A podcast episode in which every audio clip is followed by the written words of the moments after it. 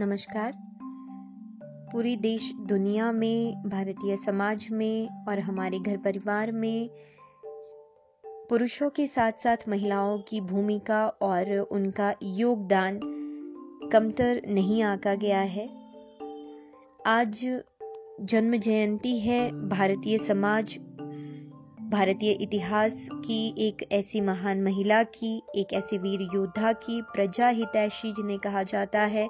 धर्मपरायण आदर्श शासिका के रूप में जिन्हें जाना जाता है, और ये आदर्श शासिका हैं महारानी अहिल्याबाई होलकर। महाराष्ट्र की ये महारानी अहिल्याबाई होलकर, इनका जन्म 31 मई 1725 को महाराष्ट्र में ही हुआ था। इनका विवाह इंदौर राज्य के होलकर वंश के शासक मल्हार राव होलकर के पुत्र खंडे राव होलकर से हुआ। लेकिन दुर्भाग्यवश इंदौर के शासक मल्हार राव होलकर के जीवन काल में ही उनके पुत्र और अहिल्याबाई के पति खंडेराव की एक सैन्य अभियान में सत्रह में मृत्यु हो गई। बहुत छोटी सी ही उम्र में रानी अहिल्याबाई विधवा हो गई। इसके बाद 1766 में उनके ससुर मल्हार राव होलकर का भी निधन हो गया।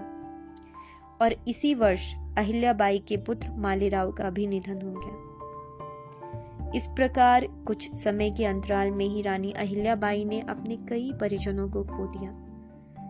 इन विषम परिस्थितियों में शासन की ज़िम्मेदारी मल्हार राव होलकर के बाद अहिल्याबाई ने संभाली। उन्होंने शासिका के रूप में जिस त्याग साहस का परिचय दिया। वह भारतीय इतिहास में भी उतना ही अद्भुत था और आज भी उतना ही अद्भुत है। इसलिए आज हम उनको स्मरण करते हैं, आज हम उन्हें याद करते हैं। उन्होंने स्वयं कई युद्धों का सफल नेतृत्व किया। स्वयं हाथी पर सवार होकर वो युद्ध किया करती थी। अपने सैनिकों को उन्होंने यूरोपीय पद्धति से प्रशिक्षित किया था। और उनकी सेना में महिलाओं की भी एक सैन्य टुकड़ी थी। उन्होंने अपने राज्य के प्रशासन को बहुत अच्छे से संभाला, कई जन कल्याणकारी कार्य किए। देर रात्रि तक बैठकर वो राजकीय कार्यों को संपन्न करती थी। वर्तमान मध्य प्रदेश में हम निमाड़ में स्थित महेश्वर को राजधानी के रूप में उन्होंने विकसित किया। वहाँ उन्होंने सुंदर महल और नर्मदा नदी के तट पर सुंदर घाट बनवाए। उन्होंने अपने राज्य को न केवल सैनिक दृष्टि से बल्कि आर्थिक दृष्टि से भी सुदृढ़ बनाया और राज्य की आमदनी बढ़ाने के विभिन्न उपाय किए। व्यापारियों को सुविधाएँ देकर व्यापार में वृद्धि की, संचार यातायात के साधनों का विकास किया वनों में निवास करने वाले कई जनजातीय समुदाय के लोगों को ग्रामीण अंचलों में बसाकर उन्हें कृषि कार्य करने के लिए प्रेरित भी किया। भील और गौंड जनजाति समुदाय के लोगों को अपने साथ उन्होंने किया। इस तरह की कई जल्याणकारी कार्यों के अंतर्गत ही उन्होंने सड़कों का निर्माण भी करवाया, सड़कों के दोनों ओर छायादार वृक्ष लगवाए स्थान स्थान पर राहगीरों के लिए कुएँ, विश्राम गृह का निर्माण करवाया, बावड़ियाँ, तालाबों का निर्माण करवाया और उन्होंने सामाजिक क्षेत्र में भी बहुत से कल्याणकारी कार्य किए। नारी उत्थान में किए गए उनके कार्य उल्लेखनीय हैं। अहिल्याबाई होलकर के पहले संपत्ति के अधिकार के अंतर्गत यह नियम था कि यदि किसी पुत्र विहीन स्त्री के पति की मृत्यु हो जाती है तो उस स्त्री को संपत्ति में अधिकार नहीं होता था और उस विधवा की संपत्ति राजकोष में जमा हो जाती थी। अहिल्याबाई होलकर ने इस नियम में संशोधन किया और विधवाओं को संपत्ति में अधिकार दिया। उन्हें पुत्र गोद लेने का अधिकार दिया कई अनाथालयों का निर्माण करवाकर गरीबों और असहायों के उत्थान के लिए अहिल्याबाई होलकर ने काम किए। साथ ही उन्होंने लोगों को जनहित में अपनी संपत्ति को लगाने के लिए प्रेरित किया और उन्होंने न केवल हिंदू बल्कि मुस्लिम लोगों के उत्थान के लिए भी कार्य किए। कई मुस्लिम लोगों को उन्होंने गाँव में बसाया, महेश्वर में ही कई मुस्लिमों को उन्होंने बसाया। इस तरह की हमारी धर्मनिष्ठ शासिका अहिल्याबाई होलकर, उन्होंने समाज और प्रशासनिक राजनीतिक हित में कई कार्य किए।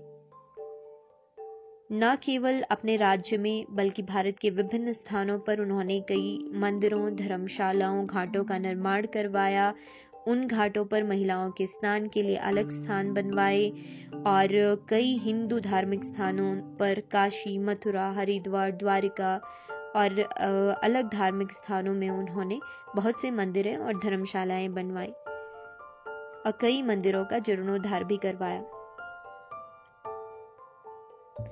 उन्होंने अपने शासनकाल में कला, साहित्य और संस्कृति के विकास में भी महत्वपूर्ण योगदान दिया और उन्होंने कई विद्वानों को आश्रय दिया।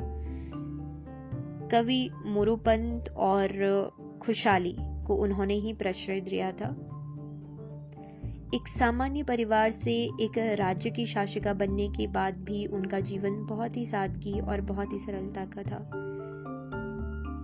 इतनी कुशलता के साथ ही वो अपनी न्यायप्रियता के लिए भी जानी जाती थी।